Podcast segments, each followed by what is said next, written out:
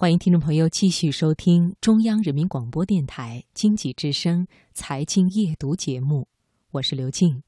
接下来是今晚我推荐，请出责任编辑小月。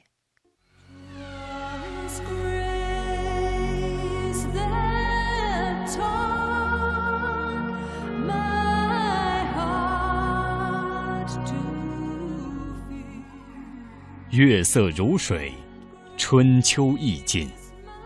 品读天下，聆听永恒。请听今晚我推荐。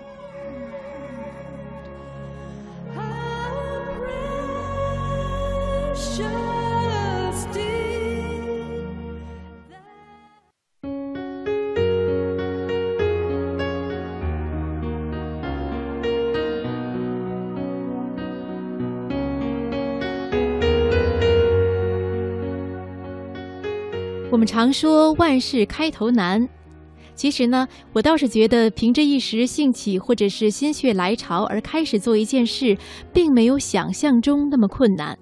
至少比起坚持这两个字来，开头实在算不了什么。也许是因为难度大，所以我们才会由衷的钦佩那些能够每周坚持健身、每天坚持阅读，甚至是坚持自己做饭的朋友。没错，坚持是需要毅力的。这一点，我想无论是否坚持做过一件事，你都能够体会。今晚我推荐，请听曲伟伟的文章：长期坚持做一件事是种怎样的体验？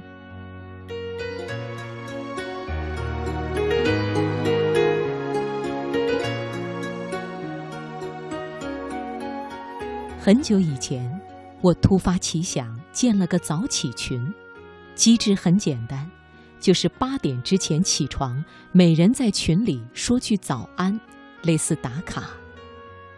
前几天我兴致高涨，晚上早早上床睡觉，坚持清晨七点一刻爬起来。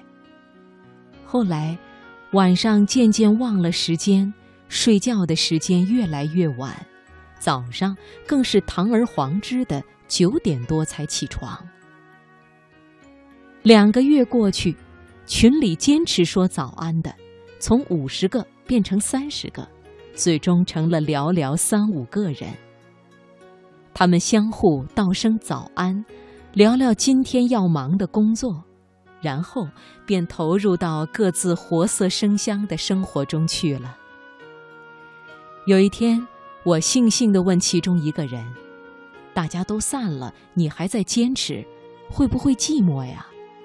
他说：“只要规则还在，我就一直做下去。别人中途放弃了，跟我有什么关系？”有一天和好朋友吃晚饭，他说：“二零一四年那会儿，他的公众号还没做火，他坚持每天在公众号画一张画，坚持了三百六十五天。”二零一五年公众号做大以后，他每天定时在二十二点二十二分发送当天的内容。这件事一点都不容易。他说，每天晚上八点多就要开始绷着弦，十点钟一定要守在有 WiFi 的地方。等到十点二十一分四十五秒左右，准时按下群发键，确保大家看到推送的时刻是二十二点二十二分。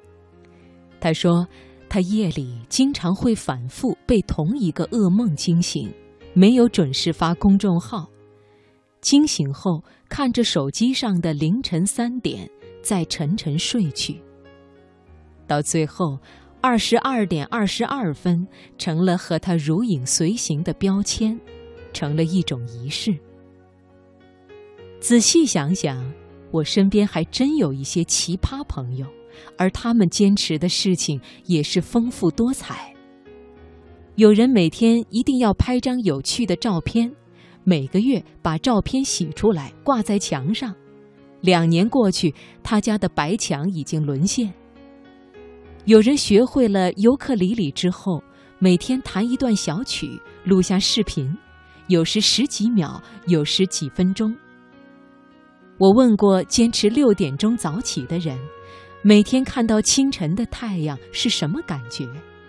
他说，那时候全世界几乎是寂静的，世界似乎是属于一个人的，连太阳的光芒都是专属的。我的尤克里里老师是乐队的贝斯手，他说，曾经每天关在地下室里练十个小时，空气污浊到快缺氧。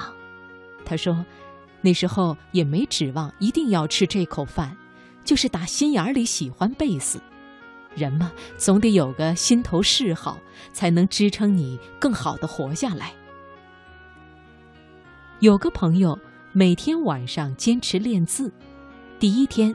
用派克笔写了几个字发朋友圈，遭到很多人的奚落。后来，他从硬笔庞中华练到行书王羲之，冬练三九，夏练三伏。那么，我们到底为什么而坚持呢？很多人在奔着明确的目标，心无杂念的前行；还有很多人，他们是爱上了自己坚持的状态。但这又何妨呢？人这辈子总是需要去坚持一次的，被自己感动也好，让别人为你骄傲也罢。古希腊神话人物西西弗斯，纵使耗尽此生，都没有把巨石固锁在山顶，但是他推石的姿态，成为穿越时间沧桑的永恒。我们坚持一件事情，并不是因为这样做了会有效果，而是坚信这样做是对的。